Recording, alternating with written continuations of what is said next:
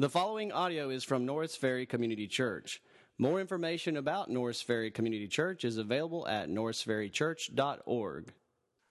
According to Open Doors, which is a website that tracks Christian persecution around the world, quote, Christian torture remains an issue for believers throughout the world, including the risk of imprisonment, loss of home and assets, physical torture, beheadings, rape, and even death as a result of their faith.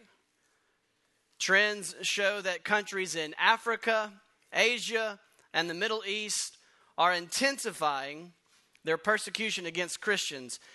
And perhaps the most vulnerable are Christian women who are often facing double persecution for their faith and their gender. Every day, it says, every day, every day we receive new reports of Christians who face threats, who face unjust imprisonment, harassment, beatings, and even loss of family, all because of their faith in Jesus. Listen to these numbers.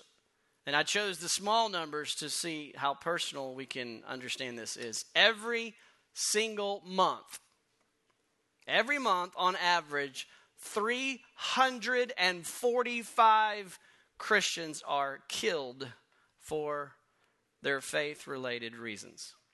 345 people are killed on average every single month for faith related reasons. 105 churches and Christian buildings are burned to the ground or attacked every month on average. Every month, on average, 219 Christians are detained without trial, arrested, sentenced, and imprisoned. Why? For their faith. You ever wonder why does God allow all that to happen? How can they get away with it? If God is sovereign and all powerful, how can 345 families be devastated and grieve the loss every month, grieve the loss of another family member killed because of Christ? Well, if you've ever wondered why these wicked people can get away with it, Obadiah is the book for you. Today we're going to look at the book of Obadiah. If you say, when I say turn to your books of Obadiah, you go, oh, oh, I have no idea. That's okay. Neither did I. Hosea, Joel, Amos, Obadiah. Little bitty books right in the middle. So if you still have paper copies of the Bible, turn and find it. It's okay. No one's judging if you can't find it at first. Hosea, Joel, Amos, Obadiah. So we're looking at Obadiah today. Obadiah is all about the coming retribution for Edom because of their treatment of God's people. And you say, okay, now I've found Obadiah. Who in the world is Edom? These are all the questions I ask too when I study these books. And so I'm going to answer the question so that you can understand the book. Who is Edom? Edom is the family of Esau. Do you remember Esau? Jacob and Esau. We studied Genesis before all these prophets for a reason. So in Genesis, we saw Abraham had Isaac Ishmael and Isaac, but Isaac was the promised line. And then we saw that Abraham, Isaac, and Jacob was the promised line, not Esau. Well, Jacob and Esau had a tenuous relationship, but at the end of their lives, they appeared to reconcile. Well, that didn't last. Their families became, Jacob's family became Israel, and Edom's family became, or Esau's family became Edom. Now, I want to get a little history lesson here. Don't check out. I'm going to try to hold your attention because when we go through this history, then we're going to read the text and you're going to go, oh, okay, I see what's going on.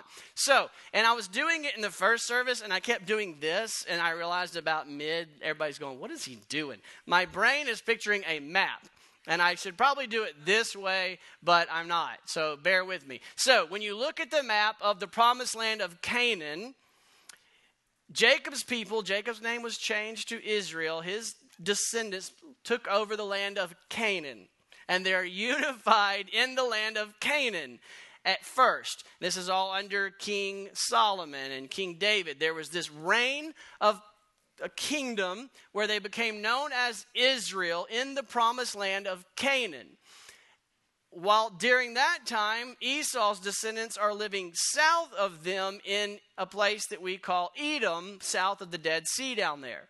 And so you have that geographic situation. And God told Moses to tell the people when you go into the land and you're living the dream, remember this? This is what we've been talking about. When you're living the dream and you build big houses and your bank accounts are fat, meaning you had a lot of cattle, when you're rich, remember the Lord, or it will not go well with you. And so the prophets come to Israel living in the land as they are forgetting the Lord they are not remaining faithful. Their hearts are wandering. They're growing lukewarm. They're worshiping other gods, either gods of their heart or literal false images or idols that they picked up from the people who were living there when they showed up in the land. And so God sends the prophets, and the prophets say, Hey, if you don't straighten up, God is going to discipline his people so that you are humbled, because when you're humbled, C.S. Lewis says the Lord speaks clearly through the megaphone of pain. When we are humbled, we hear the Lord more clearly. So when God disciplines the people of Israel, as we're going to see in a minute, He's lovingly trying to get their attention so they will humble themselves, remember the Lord, and return to a submissive position or posture of worship where they obey Him and love Him. Tragically, what we see happening is they fail to do that. They continue in the hardness of their heart and they start to face the consequences. And what we see is this unified, glorious people who were given the land of God and were designed to display God's glory as they live in a humble faith in God. They would show the nations how beautiful God is and the unity and the blessings that they would enjoy. It started to unravel because they weren't remembering the Lord. And so they divided into two kingdoms. And this is where the words get tricky because you are sitting in modern day. When I say the word Israel, you're thinking of political and geographical terms from modern day. And then you've got to translate that to the Bible's day.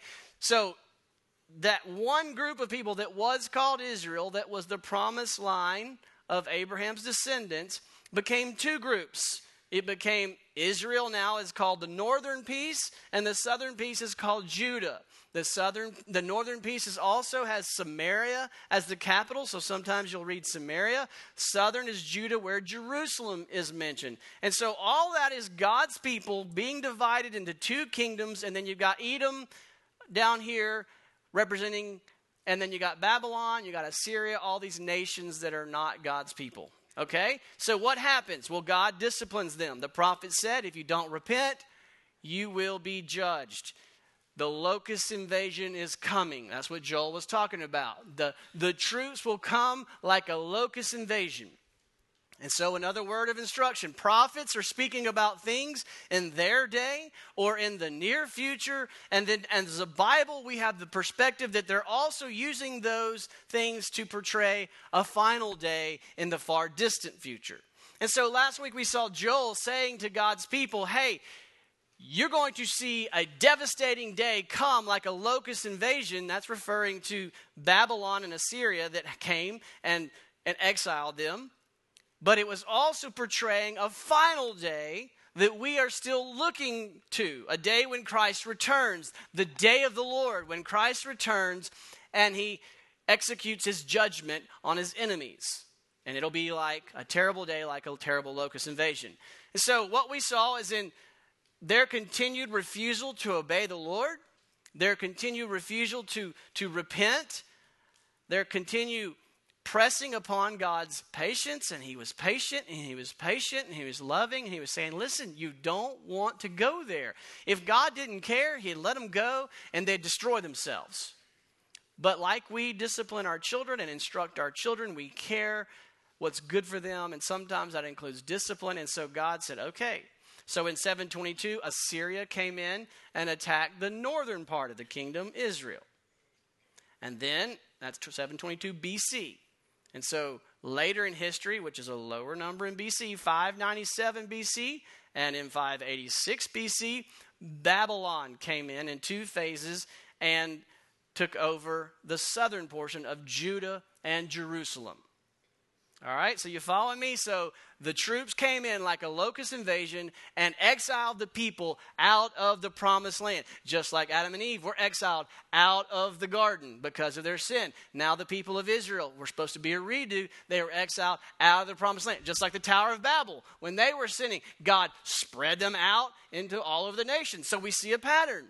When God's people disobey God, things don't go the way they want them to go, and God uses his discipline to try to bring them to repentance. So that's what's happening. Now, Edom, during all of this time, Esau's brother, Israel's brother nation, is sitting in the south watching all of this, and they are laughing. Let me use the words that we're going to see in a minute in the text. Edom was pridefully aloof and was watching Babylon carry off their brother nation and carry off their wealth. In fact, Edom aligned themselves with the Babylonians against their own brother nation.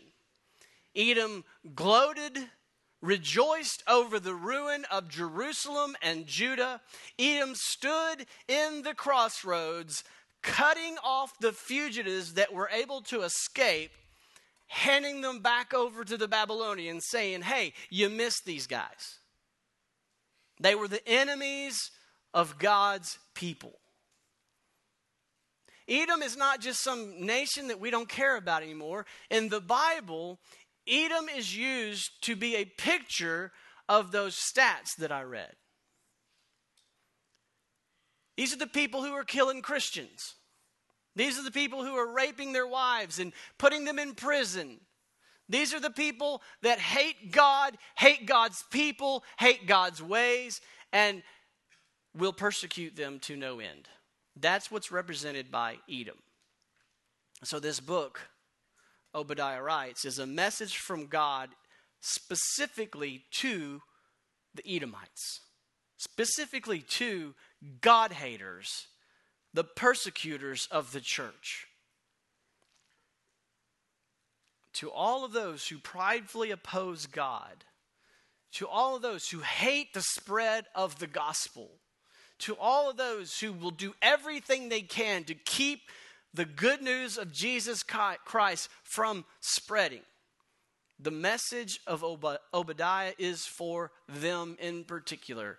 And the message is this judgment is coming. Lord, I pray that that message resonates in our heart this morning. I pray several things happen to those who are pridefully resisting the grace of God made available in Jesus. Those who rebel and disobey and refuse to submit to Jesus will hear the warning that judgment is coming and will repent and turn and trust in Christ and join the victorious people of God. And for those who are in Christ and are struggling to remain faithful, who are being persecuted, that will be, they will be encouraged this morning as they hear judgment is coming on the enemies of God. It's in Christ's name we pray. Amen. Okay, so let's begin by looking at the basis of God's judgment. We're going to look at three characteristics of this day of the Lord, which will be a day of judgment of God's enemies. We're going to look at three characteristics. The first is the basis of judgment. Listen to 1 through 14. There's only one chapter in Obadiah, so there's no chapter reference, but verse 1 begins to show us the basis of God's judgment, the vision of Obadiah. Thus says the Lord God concerning Edom. Now you know who Edom is the enemies of God. We have heard a report from the Lord, and a messenger has been sent among the nations. Rise up let us rise against her for battle. Behold, I will make you, Edom, small among the nations. You shall be utterly despised. And here we see the bullseye basis of judgment in verse 3 the pride of your heart has deceived you. You who live in the clefts of the rock. The clefts of the rock, Edom is a mountainous region.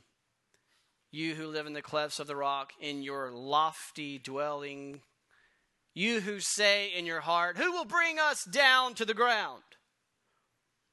Though you soar aloft like the eagle, though your nest is set among the stars, from there I will bring you down, declares the Lord. And so we see from these verses this message that God gives Obadiah directly to the enemies of God. He's saying the root problem of Edom is pride. Edom was a small territory that lived in the mountains. They lived geographically and lofty, up in the air, soaring with eagles. But through the prophet, God says the problem is not your loftiness in the geographic mountains, but the problem is the loftiness, pride of your heart. In their pride, they exalted themselves up, dared to oppose God, and to resist and persecute the very enemies of God. Do I need to connect the dots to see how we can relate to Edom? Pride is the root problem of all of humanity for all of history. It's the root problem of Satan. Satan was created good as an angel of the Lord, and that angel, in the pride of his heart, wanted to be worshiped like God. And as a result, was punished. The pride was the root of Satan. Adam and Eve, the root problem was pride. God said, I've blessed you with every good thing that you may enjoy me and worship me and live in abundance. Just simply trust me. And yet, what did they do? They wanted to make their own decisions, they wanted to be in control of their own life, they wanted to be God. And so they disobeyed and they fell. The Tower of Babel, after the flood, was reset button. Let's start over. God says, multiply, fill the earth with the glory of God. And what do they do? They gather together and build a tower to make a name for themselves so that all the world might know how glorious they are. Pride is the root problem of humanity. We want to be in control. We want to decide for ourselves. We want to set forth our futures, our destinies. We want the credit. We want the glory. In fact, last week, all week, I was I was made fun of by the Camp in the City counselors. I don't know if you remember what I said last week, but all the Camp in the City counselors were here, and I said last week, kind of jokingly, I said, "Hey, Camp in the City is great. They do all the work, and we get all the credit." Well, later in the week at dinner with them, I, I was telling that same thing because we do that, we repeat ourselves as preachers. But I said, "Hey, they do, y'all do all the work, and we get all the credit, and God gets all the glory." And several of them looked at me and said, "You didn't say that Sunday." I was like, well, I meant it. I want God to get all the glory, right? We don't want God to get the glory if we're honest. We want the glory. You do something great, you want to be recognized. You do something not so great, you don't want anybody to know because you want people to worship you. And so do I. That's the root problem in our hearts. Every day we wake up, pride's threatening the proper place of God on the throne. Scriptures warns us from cover to cover, from the, the Genesis we talked about every week. It was the problem of pride and unwillingness to give God his glory. Proverbs 21 4 says, Haughty eyes and a proud heart, the lamp of the wicked are sin. Haughty eyes and a proud heart is what's setting the light in the hearts of the sinfully wicked people. Psalm 31 23. Love the Lord, all you his saints. The Lord preserves the faithful, but abundantly repays the one who acts in pride. God opposes the proud. Isaiah 2 12 a prophet, one of the major prophets in your Bible, says, For the Lord of hosts has a day against all that is proud and lofty, against all that is lifted up, and it shall be brought low. Pride is the root problem. Pride is the basis of the judgment.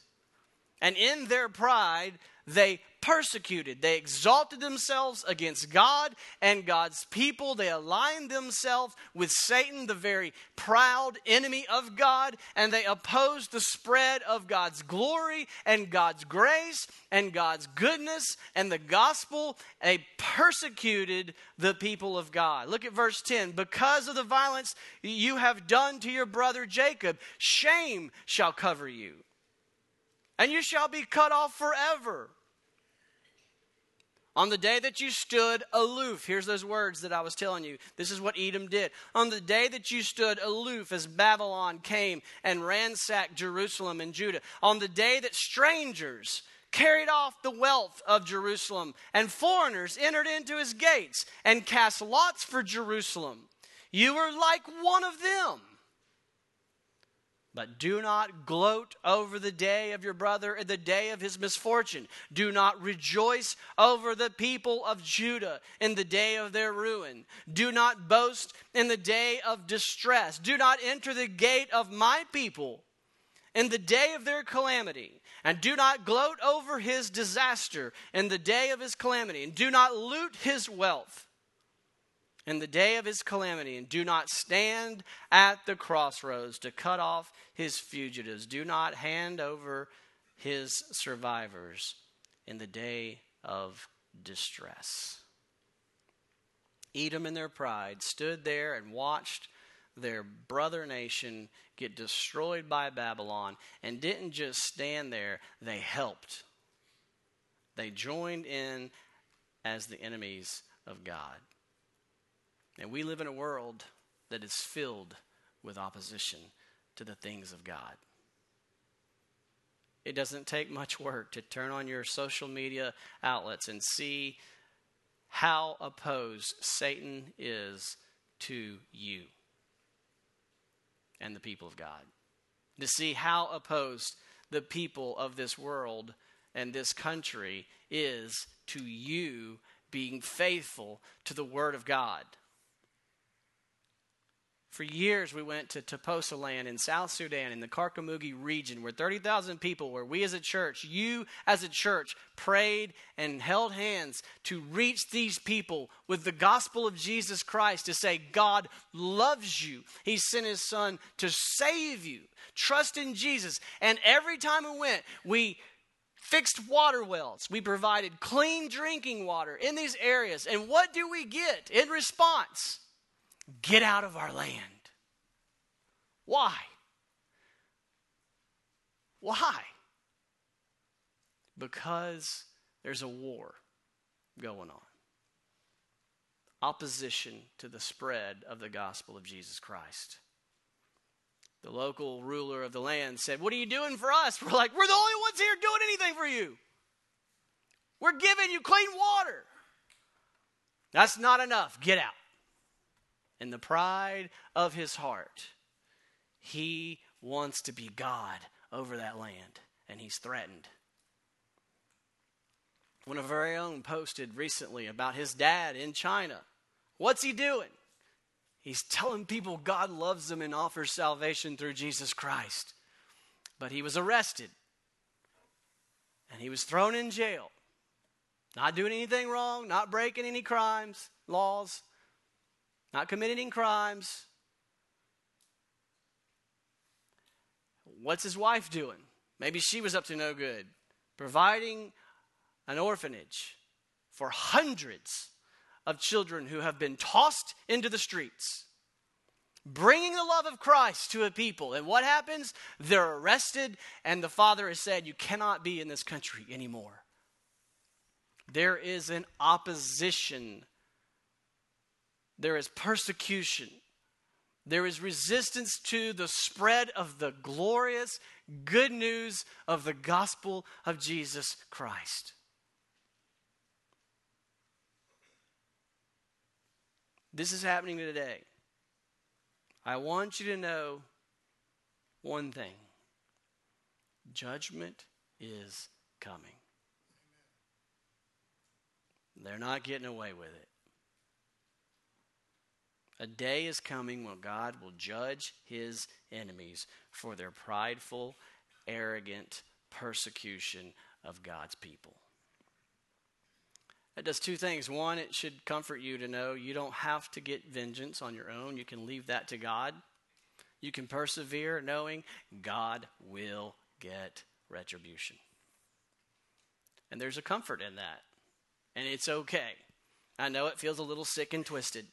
Like, wait, I'm not supposed to be glad, right? Yeah, you can kind of celebrate the righteous judgment of God, but God is patiently waiting. He's not slow in keeping his promises. He hasn't fallen asleep at the wheel. He is patiently waiting so the gospel, so we will take the gospel to the ends of the earth so that they will repent. He doesn't want them to perish, but he does have an end to his patience. And judgment will come.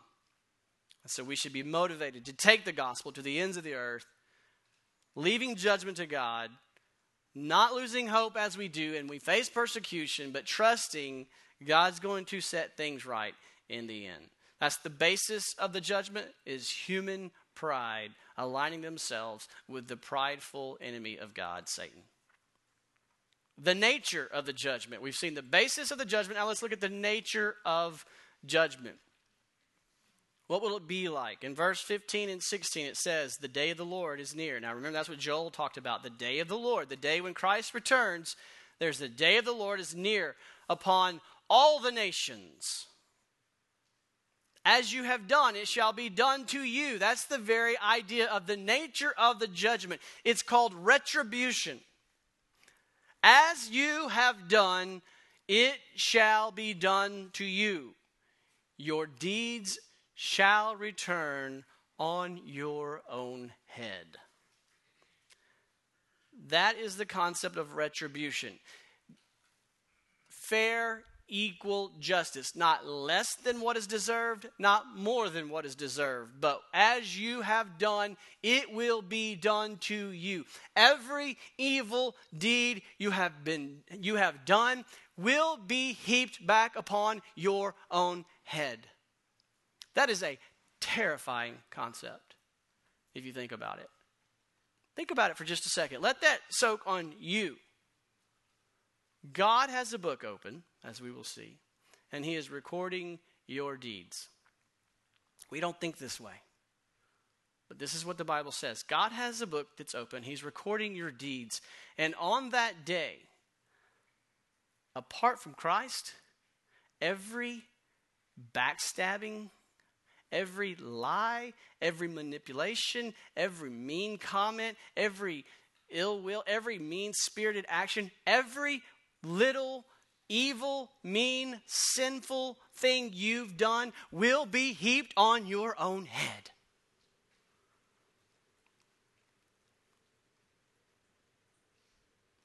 That's a terrifying day to face. He continues, verse 16 For as you have drunk on my holy mountain, so all the nations shall drink. You hear the retribution? As you drank, so you will drink.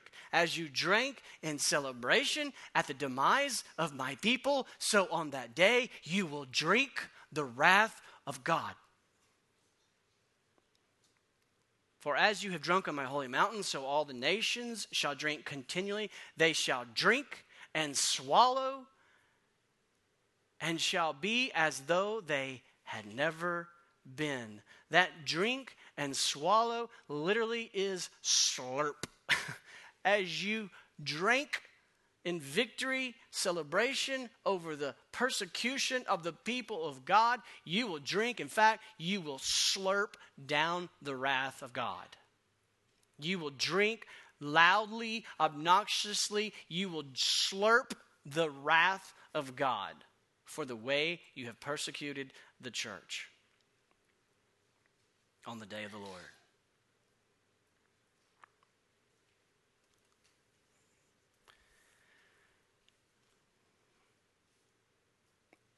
It's a terrifying day. And the only response should be, What, what must I do? We'll see. A few verses talk about this day. Romans 2, verse 5, talks about this keeping an account of your life and your deeds. But because of your hard and impenitent heart, the hard heart that would not repent, would not receive grace, would not relent and submit to the Lord's love and grace and kindness and forgiveness. But because of your hard heart, you are storing up wrath for yourself, heaping it up in a big, huge pile, storing up wrath for yourself on the day of wrath when God's righteous judgment will be revealed and retribution. He pours it back on your own head. Not more than you did, not less than you did. Just exactly what you did. You will eat a cold dish of what you served. Revelation 20, verse 11, describes it in more large scale words. Then I saw a great white throne and him who was seated on it. From his presence, the earth and the sky fled away, and no place was found for them. And I saw the dead, the great and small, so everyone standing before the throne, and the books are opened. And then another book was opened, which is the book of life. And the dead were judged by what was written in the books according to what they had done. That's a scary thought that the Lord is writing everything I've done. Every hurtful word, every evil thought, everything I've done is recorded in a book and on the judgment day, that book will be opened and retribution. It'll all be heaped back on my own head. Unless on that book, in blood, it says, covered by the blood of Jesus Christ. Amen? Forgiven by the blood of Jesus Christ. Jesus took my retribution it was heaped on his head. Has your sin been heaped on Jesus' head? If so, the day of the Lord is a day of salvation. It is a day of reward. That's crazy.